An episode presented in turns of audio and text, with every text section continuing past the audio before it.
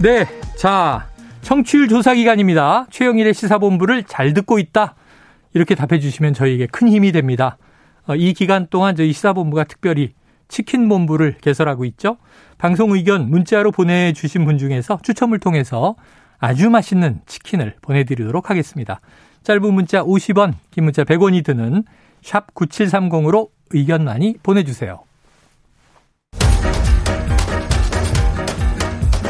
최영일의 시사본부 10분 인터뷰.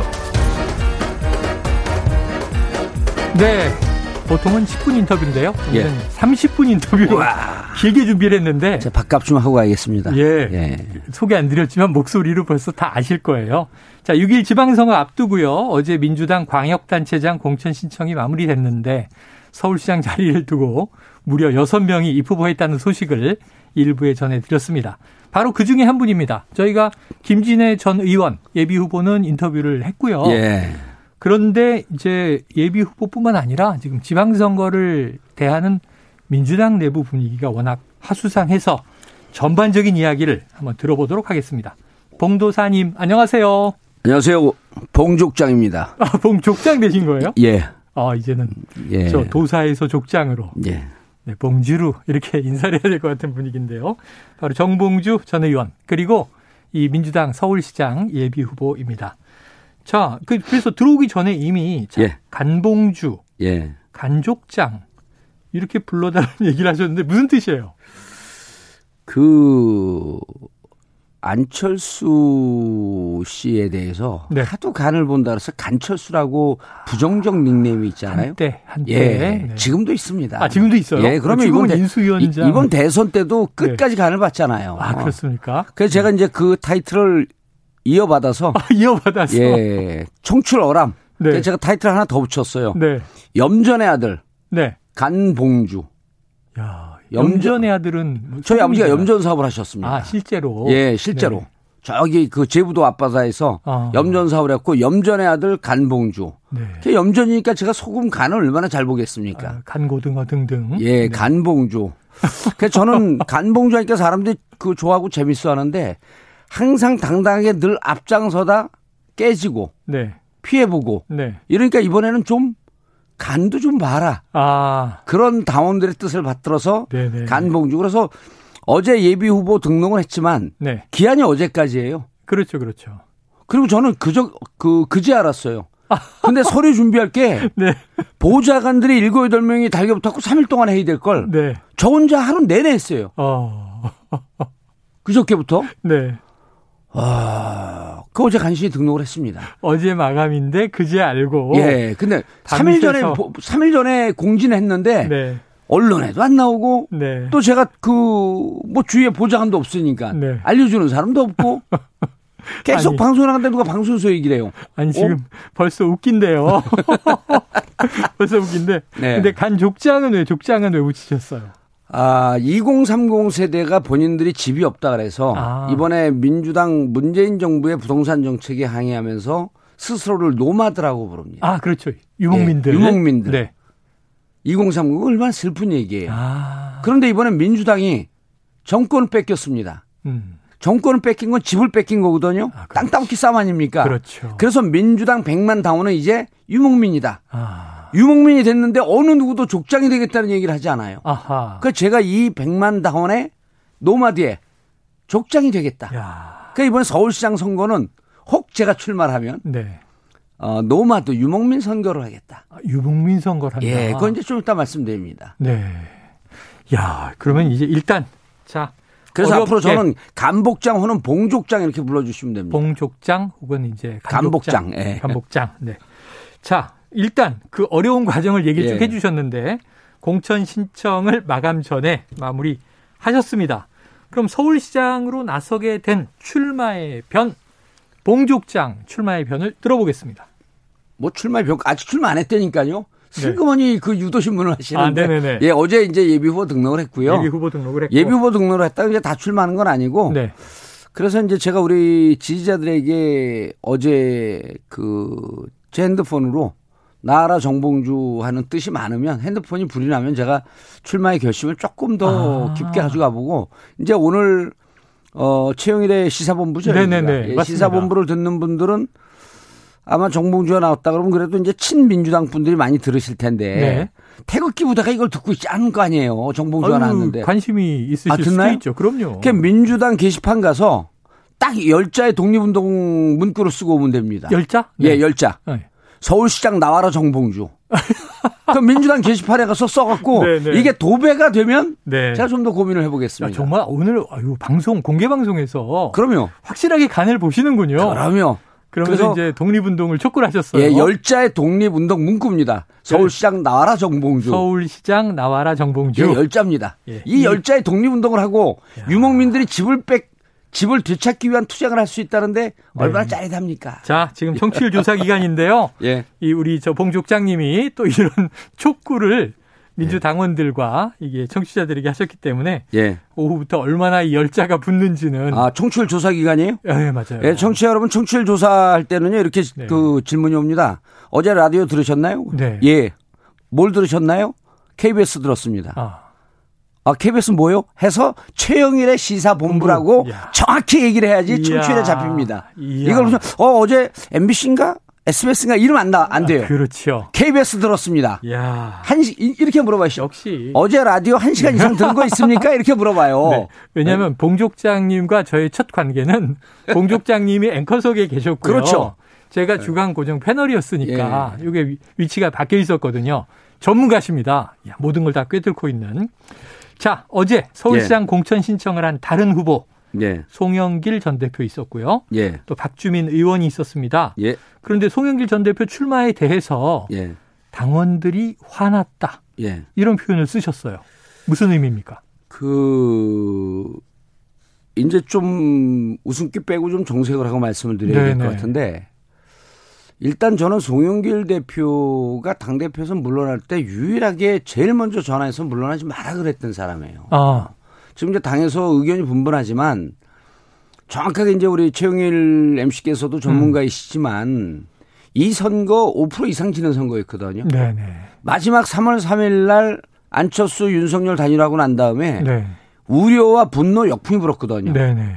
호남 쪽에서는 안철수 후보 지지가 많았어요. 예. 왜냐하면 국민의당 기반이 그쪽이었기 때문에 호남에서 포기하거나 혹은 투표장에 안 나올 것 같은 분들이 네. 그때 이재명 후보로 돌아서는 게 확연히 느껴졌습니다. 네, 호남에서 역풍이 불었죠. 네, 네. 그다음에 영남 쪽에서 안철수 지지하고 있던 분들은 좀 포기하는 분위기. 그렇죠. 그리고 그런데 국힘 쪽은 단결하는 분위기예요. 네.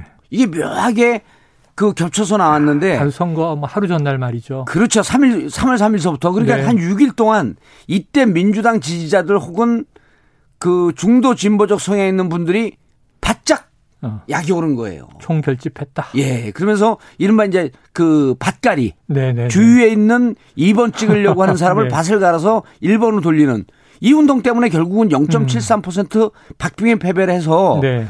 저는 젖잘싸는 표현은 안 쓰고 승리한 패배라 그랬거든요. 승리한 패배다. 제일 잘한 게 민주당 당원과 지지자들입니다. 두 번째로 잘한 게 후보고요.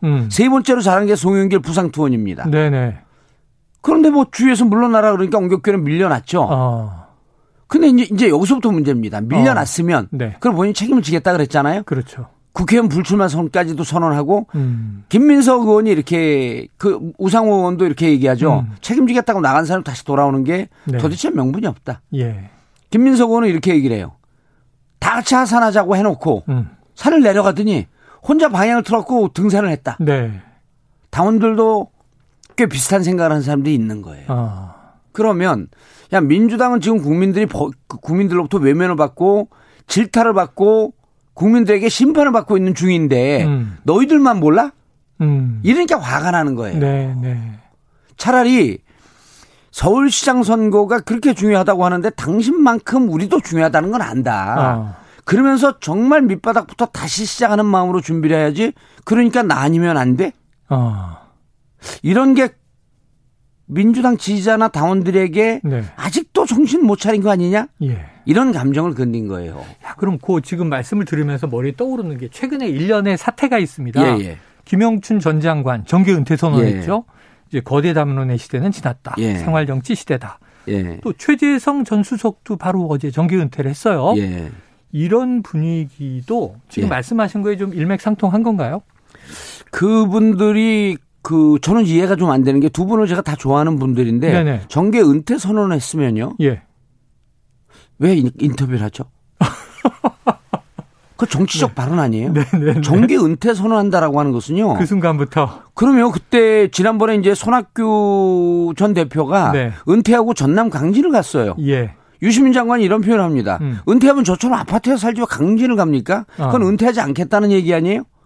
이분들도 은퇴를 했으면 정치권에서 얘기를 오게 되면 저는 이미 떠난 사람이기 때문에 네네. 저에게 묻지 않았으면 좋겠다 하는 게 맞지 않아요? 예. 그러니까 이분들도 혹시 이런 생각까지 들어요. 저는 윤석열 정부가 들어서 검찰공화국 된다고 하니 혹시 뭐 무서워서 살짝 내빼면서 그냥 말을 한마디 한 것은 아닐까? 네. 아니, 뭐, 이분들이 그렇다는 게 아니라, 네네네. 그러한 네. 의혹까지 들 정도로 네. 왜 정치적 발언을 했는가라고 네네. 하는 거에 대해서 저는 의아해요. 개인적인 그리고, 소견으로. 예, 그리고 내가 사랑했던 민주당이지만, 네. 난 떠났기에 남아있는 분들이 최선을 다하리라고 믿는다. 네, 그런 정도. 요 정도 하면 되죠. 예, 예. 저는 그런 발언을 할 자신이 없기 때문에 은퇴를 안 합니다. 14년 동안을 들판을 헤매고 있었지만, 성찰은 했지만 은퇴를 하네요. 제가 보기에는 평생 은퇴는 없으실 것 같아요. 그래서 정치권에 네. 유명한 얘기가 있잖아요. 끝났다고 다 끝난 게 아니다. 이거는 일반적인 그렇죠. 용어인데 그렇죠. 정치권 용어는 이렇습니다. 내가 끝났다고 할 때까지 끝난 게 아니다. 사회에서는 정봉주 정치 인생이 끝났다고 했지만 네. 정봉주가 끝났다고 선언할 때 끝나는 겁니다. 스스로. 그러면 네. 그 정치인들이 이렇게 집요하게 자신의 의지나 정치적 나쁘게 얘기하면 욕망, 네. 좋게 얘기하면 열정. 이거는 그 빅뱅, 네. 우주를 만들었던 빅뱅의 에너지와 거의 비슷합니다. 유사합니다. 그렇게 강한 것이다. 강합니다. 네. 어떻게 할 수가 없어요. 왜 이러잖아요. 네. 인간의 뇌가 우주다. 그렇죠. 한 인간이 우주 전체다. 라고 얘기하잖아요. 그럼 네. 한 인간의 에너지가 네. 빅뱅의 에너지하고 똑같은 겁니다. 그렇기 때문에 이 정치인이 끝날 때까지 끝난 게 아니다. 통제할 수 있는 게 아니다. 그러면 정봉주의 정치 인생은요. 알겠습니다. 저는 끝났다는 단어를 잘 모릅니다. 네. 야, 지금 청취자 여러분께서는요. 지금 소우주 하나의 우주 예. 봉족장님과 함께 시간을 보내고 계십니다. 자, 이런 얘기도 나왔어요. 지금 박지현 공동 비대위원장 예. 부동산 정책 실패에 책임이 있거나 예. 문제 있던 인사의 공천은 배제해야 한다. 예. 그러면서 이제 오늘 지금 민주당이 대선에 패배한 정당인지 도대체 모르겠다. 뭐 이런 얘기를 내놓기도 했는데 그렇다면 요 칼날이 예. 송영길 전 대표가 포함되겠습니다만 또 임대차 3법 발의 등 박주민 의원에게도 칼날이 적용됩니까? 그 박 공동대표의 얘기는 네. 그 정치는 입체적 살아있는 생명체라고 김대중 대통령께서 말씀하셨잖아요. 네. 그렇기 때문에 칼로 무배듯이 재단하기는 좀 쉽지는 않아요. 네네. 그래서 제가 보기에는 예를 들어서 이제 그 건교부 장관을 했던 분이라든지 예. 아주 구체적으로 위반을 했고 이 문제에 대해서 국민들이 그거 잘못된 거 아니냐라고 할 때 핏대 세우면서 정책을 디펜스했던 분들. 네네. 자 그렇게 이제 칼이 가다 보면 결국 문재인 대통령한테 간단 말이에요. 네, 네. 그럼 이걸 어떻게 칼로 무배기를 할 것이냐, 무배듯이 네. 딱 단절할 것이냐 쉽지가 않습니다. 쉽지 않다. 그렇다고 해갖고 잘못은 했는데 네. 책임지는 사람은 없다. 이것도 또 쉽지가 않아요. 그러네요. 그렇기 때문에 저는 딜레마네요. 아 이럴 때는 간단합니다. 네. 당원의 바다에 빠뜨리면 됩니다. 당원의 바다에. 예. 네. 그래서 이 부분에 대해서 자, 그 비대위의 뜻은 이렇다. 그러니까 당원분들께서 지금 이러저러한 분들이 책임이 있을 것 같은 분들은 이번 경선 과정에서 여러분들의 힘으로 배제시켜줘라. 이러면 제일 네. 혁명적이고 당원들이 걸러내는 획기적이고 예. 살아있는 정당이 되는 거거든요. 네. 그런데 이걸 경선 과정에서 제가 2020년에 네. 강서에 금태섭 의원을 딱 겨냥해갖고 네. 그때 민주당이었거든요. 2020년 4월 총선 말이죠. 예, 그래서 네. 딱 제가 찍었어요. 빨간 점퍼 민주당이라고. 민주당인데 파란 점퍼를 입지 않고 빨간 점퍼를 입은 사람 같다. 네. 아니나 다를까 올해 2022년 드디어 금태섭 의원은 빨간 점퍼를 입었어요. 네. 제가 2년을 내다본 겁니다. 그런데 그럼에도 불구하고 제가 후클렀습니다. 예, 네. 그럼에도 불구하고 제가 가짜 밑으로 1심에서 무죄가 됐고 당규상에 1심 무죄가 되면 공천을 받을 수 있는 경선할 수 있는데 예, 예. 정무적인 이유라고 배제됐어요. 네, 네. 제가 그런 아픔이 있었기 때문에 그리고 아픔의 와중에 이제 또 당을 만들어서 당을 만들어서 3명의 국회의원을 당선시켰고 이제 다시 합당을 했죠. 예, 합당이 됐고 다시 이제 돌아왔으니까 제가 그렇죠. 돌아오는 길은 좀 멉니다. 이게 인생이. 한참 돌아오셨네요. 예, 그래서 저는 민주당의 정체성에 맞게 네. 인생이 파란만장합니다. 네. 민주당 색 파란색 아니에요? 그렇죠. 제 마음속에 파란색이 만장이 들어있어요. 파란만장한 인생입니다. 파란만장. 예. 그런데 알겠습니다. 그때 그렇게 컷오프 당한 예. 아픔이 있기에 이번에 인위적으로 그렇게 컷오프하고 책임을 묻고 당신은 공천에서 경선에서 배제된다? 네. 아, 저는 안 이러지 않았으면 좋겠어요. 자, 지금 이제 이 칼로 무배듯 할 수는 없지만 예. 누군가 책임을 지는 것은 당원의 바다에 빠뜨려야 한다. 그렇죠. 당원 경선에 맡기면 되는 거죠. 예. 자, 이번에는 좀 정치 현안으로 넘어가 볼게요. 어우, 시간이 너무 잘 갑니다.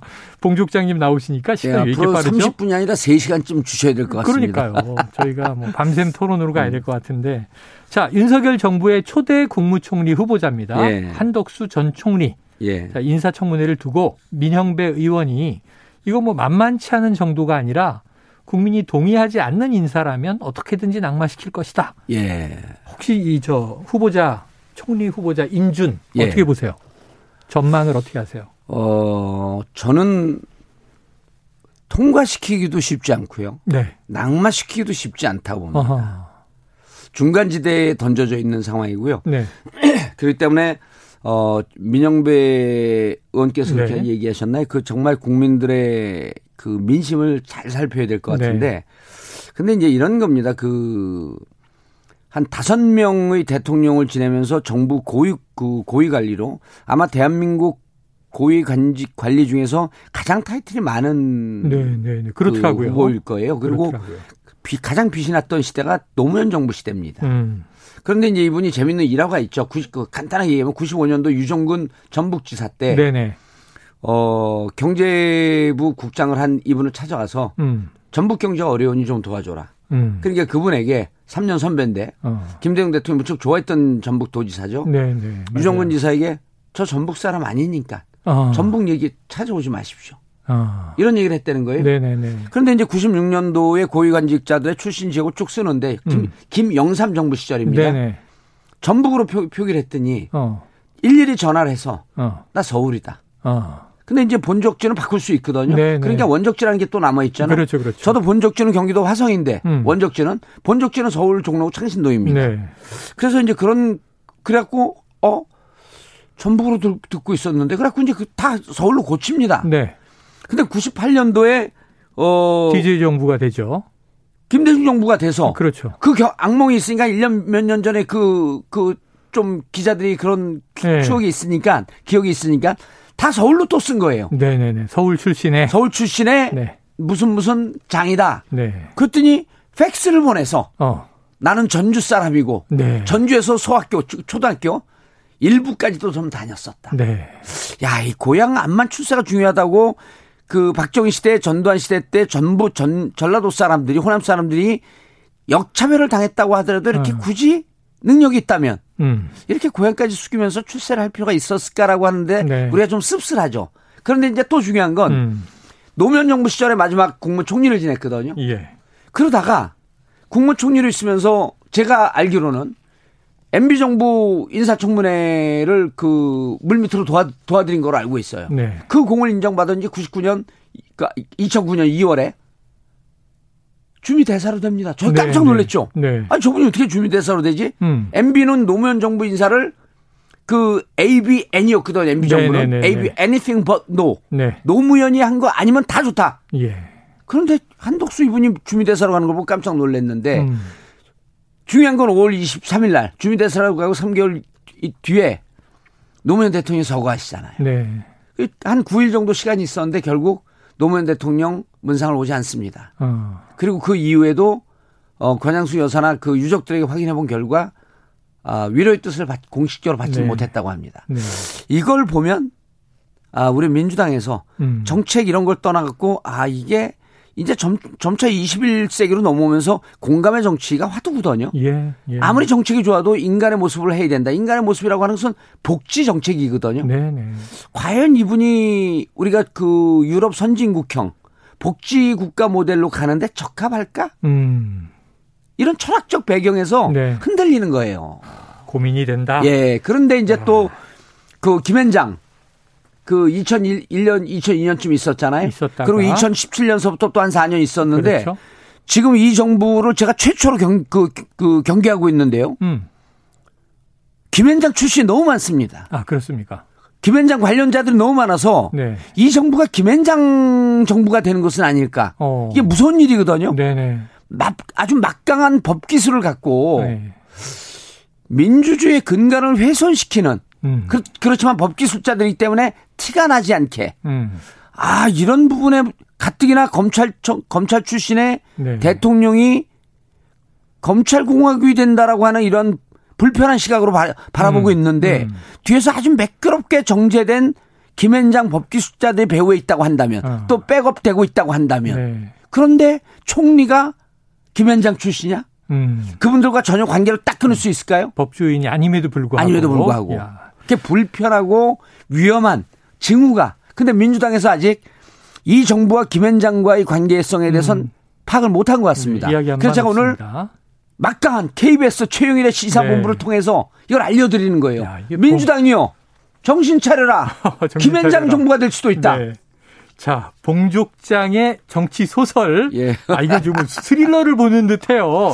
지금 일단은 뭐 우리 봉족장님의 뇌피셜이니까. 뇌피셜입니다. 네. 예. 앞으로 어떻게 될지는 지켜봐야 돼요. 뇌피셜이지만 저는 다른 뇌피셜 전문가들과 다르게 네. 상당히 많은 데이터와 네. 정보에 근거해서 하는 거기 때문에 이상하게 몇 개 얼마나 지나면 결국 제 뇌피셜이 맞는 경우에 적중률이 99%밖에 안 되더라고요. 아까 자랑해 주셨지만 한 2년 후에는 딱 그대로 된다는 거 아니에요? 그렇죠. 네. 아니 빨간 점포 민주당 얘기 찍었잖아요. 제가. 네. 알겠습니다. 지금 그 법 얘기가 나와서 예. 지금 이것도 논란이잖아요. 그 한동훈 사법연수원 부원장 예. 명예를 훼손했다. 이런 혐의로 지금 유시민 작가에게 어제 검찰이 징역 1년을 일단 구형한 겁니다. 예. 바로 그 직전에는 이제 한동훈 그 전 검사장이 예. 무혐의로 이제 처분됐다라는 예. 또 속보도 나왔는데, 자 그러면 이게 유시민 작가의 징역 1년 구형 정치적 보복 의도가 담겼다고 보십니까? 이게 그 저는 대한민국 변호사들 많이 있지만요, 저는 사법 질서와 체계를 온몸으로 직접 익힌 사람이거든요. 네. 교도소까지 가서. 아유. 제가 그때 갔다 온 게 명예훼손과 네. 허위사실 유포입니다. 네네네. 그런데 명예훼손과 공직선거법상의 명예훼손과 허위사실 그 유포는 항상 한 묶음으로 묶여 다녀요. 네네. 그런데 공직선거법이 아니거든요, 이게. 근데 명예훼손이라고 하는 것은 정확하게 친고죄인지 어쩐지 모르겠는데 네네. 명예를 당한 사람이 고소를 해야 되고요. 네네. 그 고소가 취하되게 되면 이걸 처벌하지 않는 것으로 알고 있어요. 그런데 명예훼손이 징역형 구형이 나왔다? 네. 근래 보기 드문 일입니다. 아, 근래 보기 드문 일이다. 예, 그래서 이것은 정치 보복성이 있다 없다라고 하는 것은 판단을 못하겠지만 그러면 이제 또 판사 집단 전체를 매도하는 걸 수 있거든요. 네네. 근데 이제 구형은 검찰이 한 거예요. 그렇죠. 그렇죠. 판결은 판사가지만 그렇죠. 검찰이 보통 이 정도면 구형을 꽤 비싸게 했다고 합니다. 세게 했다. 예, 세게 했다. 네. 그렇다고 한다면 무언가 감정적 요소가 담기지 없다고 않았겠는가? 보기에는 좀 어렵다. 네. 그런데 더 중요한 거는요. 네. 한동훈 검사장이요. 그 검언유착에 대해서 무혐의가 됐는데 네. 그게 핸드폰 비번을 몰라갖고 안 가르쳐 주지 않아서 예, 예. 결국 풀지 못했고 포렌식을 못한 거거든요. 네. 근데 제가 추정컨대 그거 만약에 풀어서 포렌식 했어도 그거 공기계였을 겁니다. 아. 그게 법을 잘하는 사람들이 항상 쓰는 그 수법 네, 중에 하나입니다. 네, 네. 다 풀어놨더니 아무거나 깡통에 아무것도 없을 수 있. 네. 그런데 어쨌든 일반인이 그 핸드폰 비번 안 알려주고 버틸 수 있을까요? 네. 바로 기소입니다, 그냥. 그런데 그래요. 핸드폰 비번 안 했기 때문에 포렌식을 못했고 그래서 무혐의다. 이것도 이해할 수가 없는데 네네. 딱 무혐의가 되자마자 상식적인 게 너무 늦게 났다라고 하면서 여기까지 오케이 논평할 수 있습니다. 언론은 네. 워낙 좋아하는 분이니까. 예. 그런데 5명의 이름을 거명했어요. 아, 맞아요. 맞아요. 어. 책임을 물어야겠다. 맞습니다. 이거 역대 이런 거 처음 봤습니다. 2명은 그중에 전현직 법무부 장관이죠. 예. 아니, 현직 법무부 장관이 있죠. 네, 맞아요. 현직 예. 법무부 장관 포함해서. 네. 그리고 구체적으로 정치인 유시민 들어가 있죠. 네. 최강 의원도 찍었어요. 맞습니다. 이렇게 5명을 딱 하는데 정치를 아는 사람들은 등에 식은땀이 나는 거예요. 아. 어? 이거 보복하겠다는 거 아니야? 그리고 본인이 곧 중앙지검으로 간 지검장으로 가나 수원지검장으로 가나 언론에 지금 회자가 되고 있는 분이거든요. 네, 수사 현장으로 갈 것이다. 막강한 검찰 아래 막강한 수사권을 가질 사람인데 네. 이분들 책임을 물어야 되겠다. 어, 실명을 거론했다. 아, 검찰공화국 시작은 예. 이렇게 그래요. 느닷없이 찾아오는 거 아닌가 예. 하는 소름이 끼치는데 제가 한마디만 더 드리면요. 예. 칼을 휘두른 자는요. 마지막에 그 칼에 자신이 맞습니다. 네. 이걸 명심해야 돼요. 정치의 역사는 반드시 보여주고 있습니다. 그래서 칼을 드렸어요. 함부로 휘두르지 마라. 함부로 휘두르지 마라. 예. 자, 아까 뭐 휴 대표니 풀렸더라도 공기계였을 것이다. 그건 제 추정이에요. 예. 아, 이게 시간이 짧게 하나 여쭤봐야 돼요. 이거 여쭤봐야 예. 돼요. 지금 민주당 얘기 많이 해주고 계시니까. 자, 송영길 얘기도 물어봐야 되는데요. 이거 수사가 예. 시작되면서 예. 이재명 상임고문의 조기 등판설이 나오고 있잖아요. 예. 지금 조정식 의원 친 이재명계로 분류되는데 오늘 아침 라디오 프로입니다. 예. 모든 가능성을 열어놓고 전략적 검토와 숙고가 필요하다. 예. 봉족장님, 예. 이 이재명 전 후보 어떻게 해야 됩니까? 조정식 후보를 개인적으로 비판하는 건 아니고 지금 많은 후보들이 특히 경기도에서 출전하는 후보들이 이재명 후보 마케팅을 하고 있거든요. 네네. 제가 이 방송을 비로소 한 말씀 드릴게요. 이재명 후보 마케팅 하지 마십시오. 네. 별 도움 안 됩니다. 어허. 본인들한테는 도움이 되는데 이재명 후보 자신에게는 도움이 안 됩니다. 아. 이재명 후보는요. 패상이기 때문에 네. 당분 좀 국민들에게 잊혀져서 좀 아련한 기억으로 남아있는 게 좋습니다. 아, 당분간은. 시시때때로 본인의 정치적 이해를 위해서 수시로 소환하잖아요. 그럼 국민들 눈 속에는요. 인식 속에는 이재명 후보는 여전히 정치적으로 활동하는 걸로 보여져요. 아. 그럼 정치적으로 활동하게 되면 자꾸만 이 부분에 대한 논란거리에 휘말리게 됩니다. 그렇겠죠. 아니, 김혜경 씨 관련해서 압수수색한 것도 아파 죽겠는데 네네. 정치인들이 뻑하면 이재명 후보를 네. 거명하거든요. 네. 이거 안 좋습니다. 안 좋다. 예, 전략적 고려를 하려면요. 전략적 고려를 한다라고 하는 것도 전략을 노출시킨 거기 때문에 아, 전략가로서는 하지 하책입니다. 하지 마세요 그런 거. 그러네요. 예. 네. 아. 제가 안민석 의원을 좀 도와주고 있는데요. 안민석 의원은 항상 얘기합니다. 네. 이재명 마케팅 하지 마라. 네. 서로 불편하다. 근데 이제 만약에 예. 뭐 이재명 전 후보가 예. 이 국회의원 재보선을 나와서 예. 배지를 달겠다 예. 이런 결심을 하고 조기 등판을 한다면 예. 지금 이준석 국민의힘 대표가 예. 우리는 저격 투수가 준비돼 있습니다 이렇게 예. 얘기했는데 혹시 누굴 것 같으세요? 그건 모르겠습니다. 예. 이준석 대표의 예측수는 네. 공갈탄인 경우가 많았습니다. 윤석열 후보한테 무슨 보따리 못 준다 그랬잖아요. 비단 주머니 준다 그랬는데 줬나요? 네. 몇 개 줬는데. 몇 개 줬어요? 뭐 크라켄 이런 거 나왔었죠. 예, 비단 주머니 줬더니. 그런데 큰 의미는 없었죠. 비단 주머니인 줄 알고 받아봤더니 무슨 명목 주머니 아니었을까요? 그래서 저는 네. 특히 정치인들이 이 뻥카 날리는 거에 대해서 별로 걱정 안 합니다. 그리고 이재명 후보가 등판할 것인가 말 것인가라고 하는 것을 네. 물어보게 되면. 네. 좋지 않다. Tomorrow is another day. 내일은 네. 내일의 태양이 뜹니다. 그때 가서 결정하면 됩니다. 알겠습니다. 예. 아유, 오늘 뭐 멋있는 이야기로 저 바람과 함께 사라지다로 마무리가 됐습니다. 자, 지금까지 장시간인데 훅 가버렸어요. 아, 서울시장 대표 얘기했어야 되는데 예. 안타깝습니다. 자, 서울시장 예비후보 정봉주 더불어민주당 정계특위 공동위원장과 이야기 나눴습니다. 오늘 고맙습니다. 예, 감사합니다.